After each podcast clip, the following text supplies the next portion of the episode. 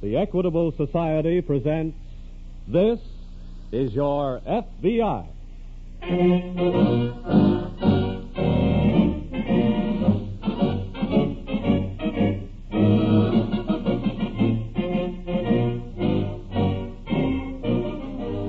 This is Your FBI, an official broadcast from the files of the Federal Bureau of Investigation, presented as a public service by the Equitable Life Assurance Society of the United States and the Equitable Society's representative in your community. To your FBI, you look for national security, and to the Equitable Society for financial security. These two great institutions are dedicated to the protection of you, your home, and your country.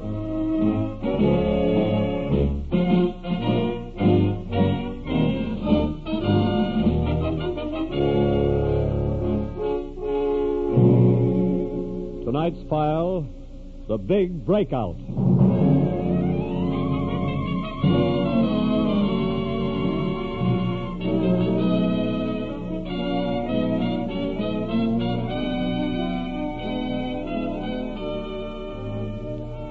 All criminals suffer from the same organic disorder enlargement of the ego.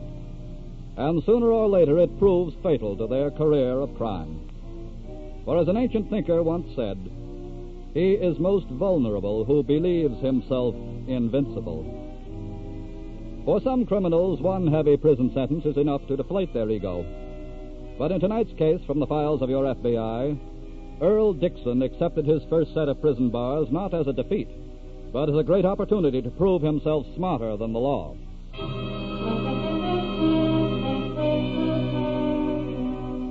In a Midwestern penitentiary, Dixon, serving a term for hijacking, and two fellow inmates are seated in their cell after the evening meal. Cigarette, gentlemen? Rock? Oh, thanks, Dixie. Louis? Yeah, if that's the best you can do, Dixie. Of course, I'm used to lighting a Corona after a pheasant. You're dinner. used to talking too much, Louis. Somebody's got to keep the art of chatter alive in our little home. Rock is a man of action rather than words, Louis. Well, you ain't exactly the Gabby type yourself, Dixie. I've been interested in only one subject since matriculating here. But you uh, ain't talking about it, huh? I never talk on a subject until I'm qualified by research. And when'll that be? Now, Oh, yeah? then what's the title of your subject? escape. Escape. Shut up, Louis. Are you gentlemen interested? Gee, Dixie, I don't know. I only got three more years here. Just a weekend, huh, Louis? No, no, it's not that, but guys can get shot trying something like that. I wonder what your girl is doing tonight, Louis. Yeah, what do you mean? Just curious. Well, I know what she better not be doing. What's that got to do with it? Three years is a long time to sit and wonder. Maybe it'll be too late after that. Uh, what about you, Rock? Count me in, Dixie. Good. We'll make it a twosome then. I don't know. Wait a minute. Yes, Louis. What did you really mean about my dame? I told you. Three years is a long time. Oh, she better not pull no double deal on me. I'm in. Splendid. What's the gimmick, Dixie? Well, the doctor is on duty in the hospital until 11 o'clock. Yeah. He lives outside, drives home when his relief comes. Yeah? Lights out in here at 9. The turnkey makes a round of inspection at 10. Uh-huh. Tonight, when he comes around, you and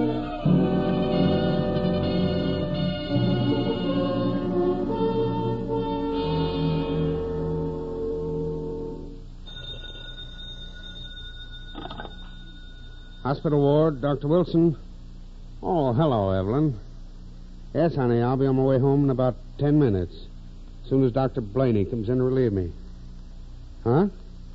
Oh, sure, sure, I'll bring some. Okay. Bye, sugar.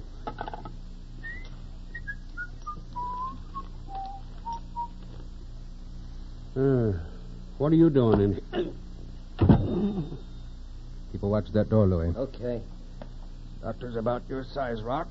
His jacket should fit you rather neatly. Just so it helps me drive us through the gate okay. Here you are. And do it quickly now.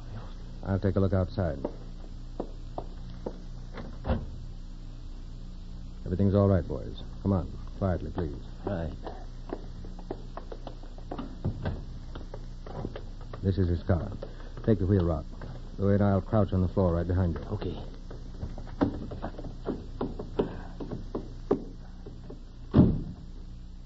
All right. Make for the gate. Keep your head down, Louie. Uh, don't worry, I want to keep it.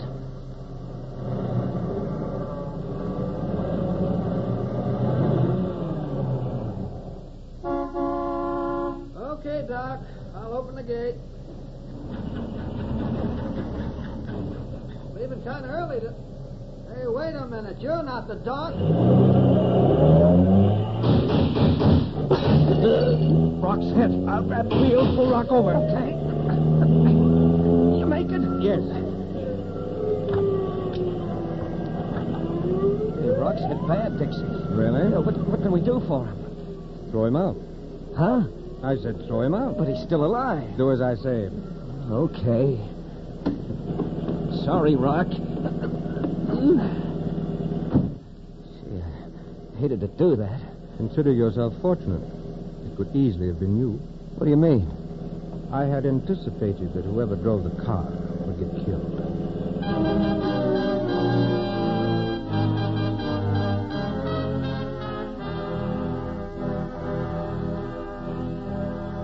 After the jailbreak had been accomplished and the convicts had made a successful getaway, the penitentiary warden immediately contacted the nearest office of the FBI just across the state line, where Special Agent Connor took the call. Gray Pontiac two door sedan. License number? Seven, five, four, six. All right, I've got it. Which direction was it going when it left the penitentiary? Thanks, Warden. We'll get on it right away. Jailbreak, Fred? Yes, three made the break, but one got killed. Who are the other two? Take their names Uh-huh. Earl Dixon and Louis Muncie. That's one I've got him. While I'm getting out an alarm, you contact Washington and ask them to teletype all information they have on Dixon and Muncie.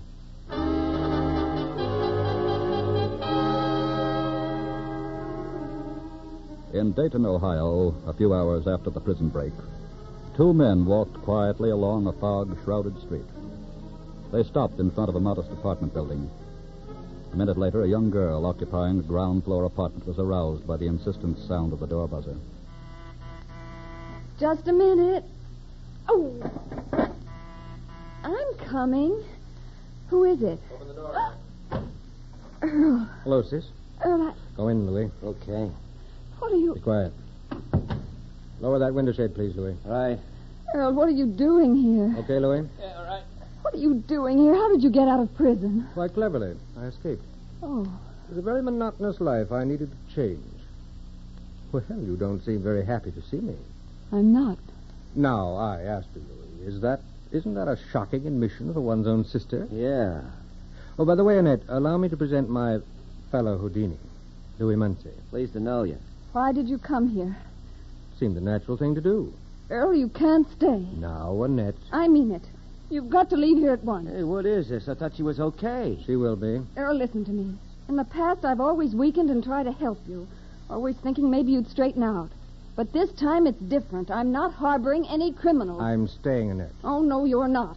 Where are you going? I'm calling the police. Hey, now, wait a minute. Hold it, Louis. What are you going to tell them, Annette? That you're turning your brother in. That you want him sent back to prison. Yes. Then I'd better acquaint you with just what that would mean. A man was killed when we escaped. Oh. Now, my dear, could you make us some coffee?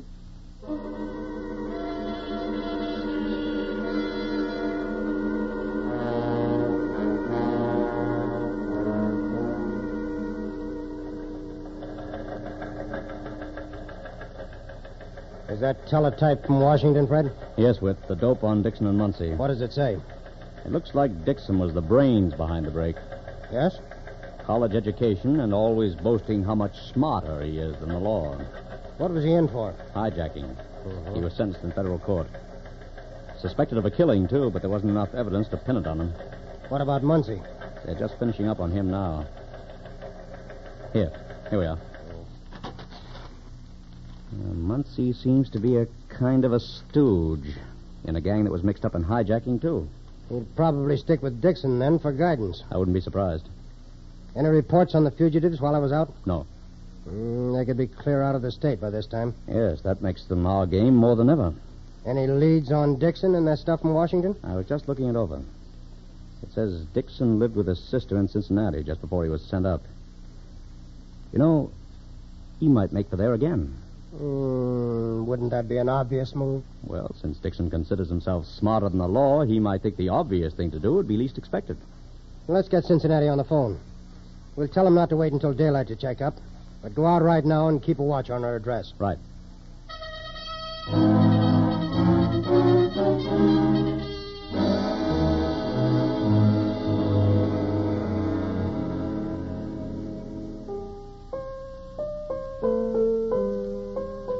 Remember this piece, Annette? How I used to slave to learn it. As I recall, it was Mother's favorite. Stop, Earl, please. What's the matter? The difference between then and now, I, I don't want to think of it. Dear Annette, always the sentimentalist. Earl, Yes? how long is this going to go on? What? This staying here. Oh. Oddly enough, I was just thinking about that. Police are bound to come here sometime. You saw the morning paper. They're combing three states looking for you. I know. Please, won't you give yourself up? Oh, stop being childish. What else can you do? I have a very definite plan in mind.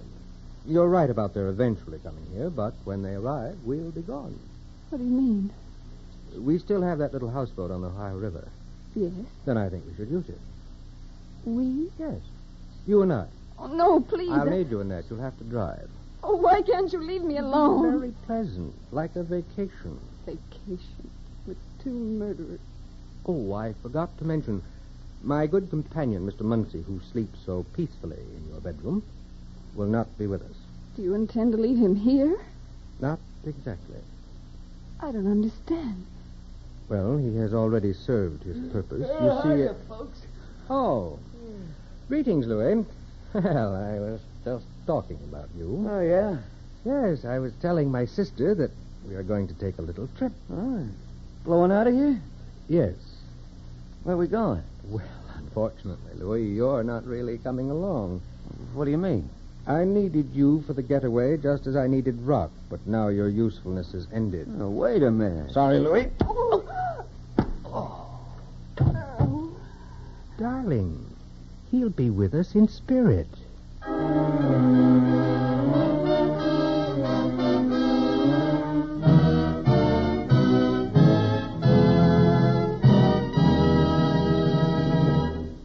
We momentarily close the Equitable Society's presentation of the FBI file on the big breakout. We will return to this case in just a moment. Let's look at America through the eyes of a GI just back from the Pacific. He's flying cross continent to his home in the East. And perhaps he's wondering what sort of job he'll land when he takes off his uniform. Well, no matter what route his Army transport plane follows, at some time in almost every hour of the flight, he's looking down on places where equitable society investments are helping to provide jobs for ex servicemen. Whether his plane soars over the cattle studded plains of Texas or the waving wheatlands of Minnesota, over the cornfields of Iowa or the tobacco plantations of Kentucky, Equitable Society dollars are right there, soundly invested with progressive American farmers to promote farm prosperity. Or take practically any industrial center in which his plane might land. Take Chicago or Detroit, Cleveland or Pittsburgh. These also are centers for the investment of Equitable Society funds in steel mills and mines, in railroads and shipyards, in textile mills and industrial plants of all kinds. Yes, with Equitable Society dollars at work in every section of the country, and with the Equitable Society's three and a quarter million members living in every state in the Union, this great mutual organization is well named the Equitable Life Assurance Society of the United States. For since 1859, Equitable Society dollars have helped make the whole United States the land of opportunity. Yes, by serving its members for 86 years, the Equitable Society has served America. And now back to the file on the big breakout.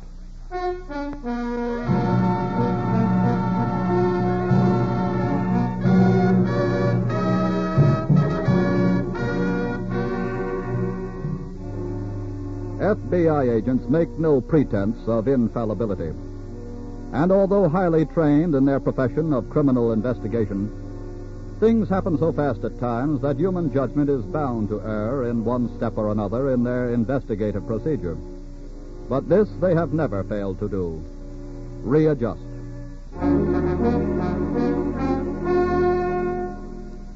The long hours of the day have dragged past, and now darkness is falling. Earl Dixon sits with his sister in the living room of her apartment. Who's that? How do I know? See who it is. I'll stand just behind the door, and don't let anyone in. Understand? Very well. Good evening. Good evening. You're Miss Annette Dixon, are you not? Yes. I'm Special Agent Connor of the FBI. The FBI. Yes. We just learned that you had moved here from Cincinnati. But, but why are you interested in where I live? The automobile in which your brother escaped from prison last night was found early today abandoned just outside of town. May I come in? But, but my brother isn't here. Then there's no reason why I shouldn't come in, is there? No, that is Thank I. you. I have a gun What? here, Mr. Connor. Oh. I've often wanted to match wits with the FBI. Don't reach for yours. I wouldn't have any wits left for you to match if I did. I was sure they trained you to be practical. Yes. That's one of the reasons we usually win, Dixon. Have you always won until now? I wouldn't say that now is exactly over. You fellows travel in pairs. Is your partner outside in the car? No. I came here alone. Where is your partner? I'm afraid you'll have to proceed without that knowledge. He and your office must have known you came here. Do you think so? Yes. In that event, I think you'd better come along with us. Where to? My sister and I are taking a little trip. You'd be a very welcome companion. Really? Yes. With an FBI agent driving us in an FBI car, we should find it rather a safe journey. At your service, Mr. Dixon. Thank you. Oh, by the way, you wouldn't mind transporting a corpse, too, would you? It would be rather awkward leaving him here. Louis Munsey? That's right. Bring him along. I'd be very glad to have his body as evidence of murder against you.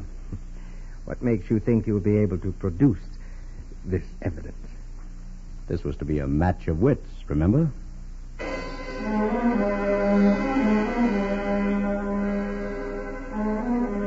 When Special Agent Connor did not return to Dayton Police Headquarters within the designated time to rejoin his partner, Special Agent Whitman, Whitman and a police officer drove to Miss Dixon's address. Whitman is now returning to the car. There's something funny about this, Sergeant. I saw you go inside after you got no answer. I found this on the floor in the living room. What is it? Connor's wallet. What? And dresser drawers had been pulled open like somebody had packed and left in a hurry. Well, I'd say Connor ran into Dixon, all right. And possibly Muncie, too. and he dropped his wallet to let you know he'd been here and something was wrong. Yes. With his car gone, that means only one thing. Let's put out an alarm on that car.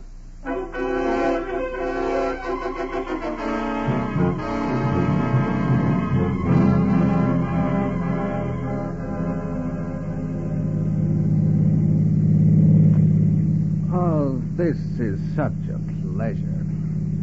The rolling fields, the green trees. You know, I've looked at penitentiary walls so long I'd forgotten this even existed. Isn't it lovely, Annette? Please don't talk to me.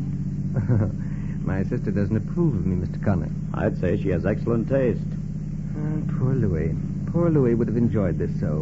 Which reminds me, I've decided not to dispose of his body anywhere along the way. Really? The river will be a much better place. Bodies have a disconcerting way of rising to the surface. Not when they're properly weighted, Mr. Connor. Oh. And that should offer a cue to your own fate. Thank you. Too bad you won't be able to enjoy a weekend on our little houseboat. You'd like to have his company, wouldn't you, Annette? Please, Earl. Uh oh. What's the matter? Car trouble. Accidental, of course. What other kind is there? That sounds like a flooded carburetor. What have you done to it? The car stalled. Would you like to get out and diagnose the trouble yourself? You'd like that, wouldn't you? You go ahead and fix it, and I'm warning you. If you take too long. I won't, I assure you.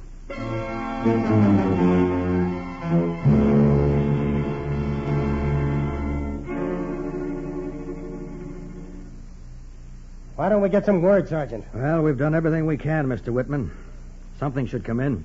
Well, that's the toughest thing about this business. They're waiting. I know. They must have taken Connor along as cover. If they did, Connor's driving the car. We put all that in the alarm. Is there any more background on the Dixon family?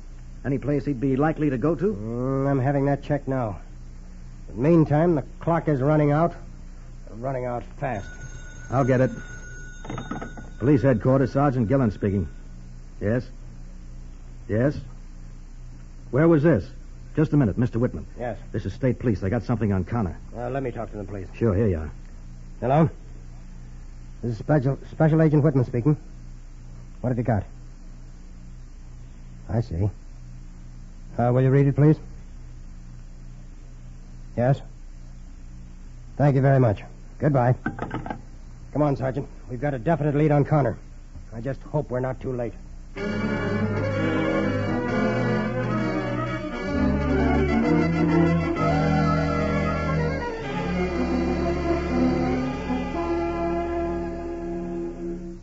Where did my sister go, Connor? Into the houseboat.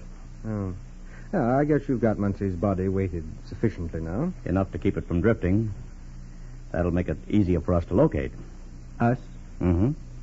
I admire your optimism. Now, if you will just drag the body out onto the deck. There, that will do nicely. And now I'll ask you to hoist it over the side. You're really running up a big score, Dixon. Just remember this gun. Go ahead, Connor. Okay.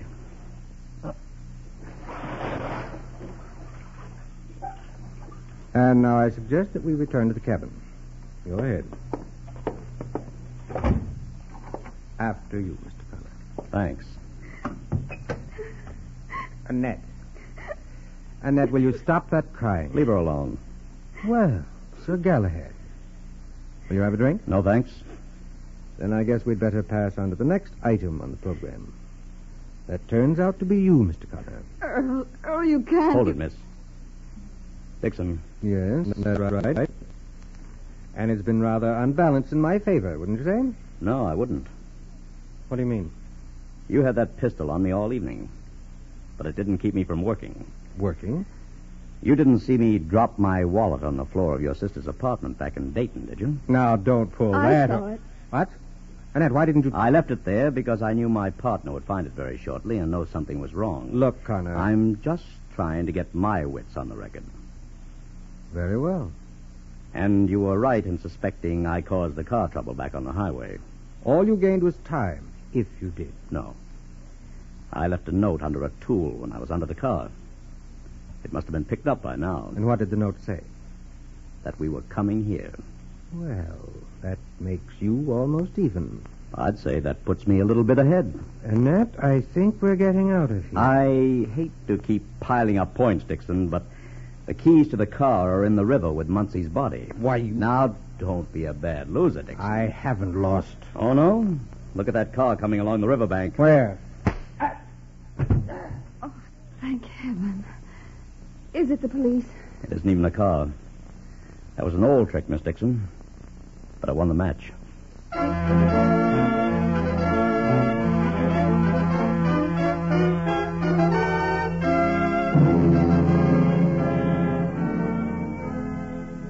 Earl Dixon was returned to the penitentiary and subsequently tried and convicted for the murder of his fellow convict. Like all criminals, Dixon had an inflated estimation of his own ability to beat the law.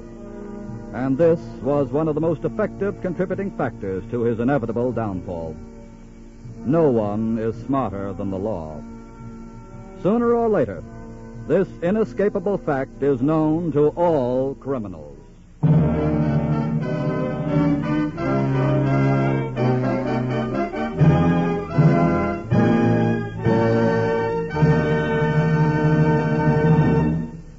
hear about next week's case in just a moment. This week, at the Equitable Society, I was shown three checks that were ready to go out in the afternoon mail.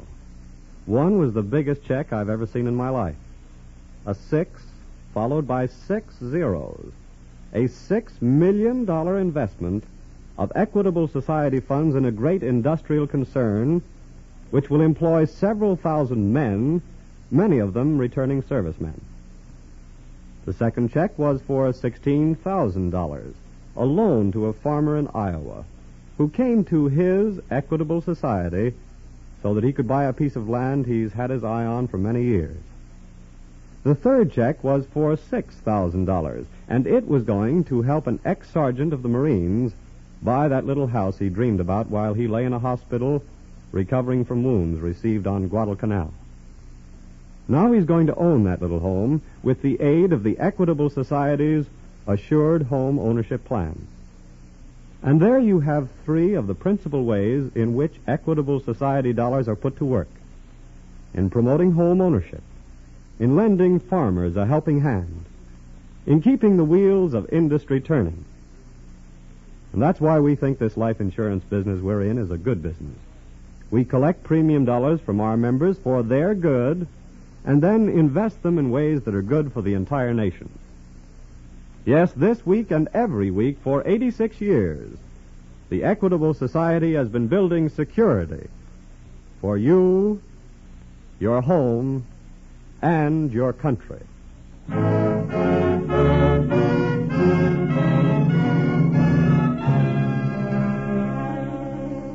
Next Friday, December 7th, is the fourth anniversary of the Japanese attack on Pearl Harbor. Our program that evening will present a thrilling and factual account of the FBI's work on that momentous day.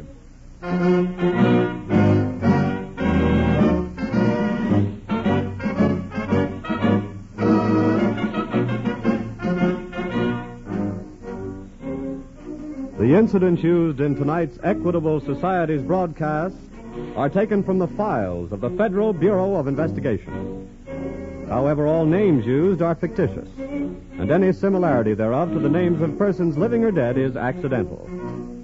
Programs in this series of particular interest to servicemen and women are broadcast overseas through the worldwide facilities of the Armed Forces Radio Service. Tonight, the music was under the direction of Frederick Steiner. The author was Frank Ferries, and your narrator was Dean Carlton. This is Your FBI is a Jerry Devine production. And Now, this is Carl Frank speaking for the Equitable Life Assurance Society of the United States and the Equitable Society's representative in your community, and inviting you to tune in again next week at this same time for This is Your FBI.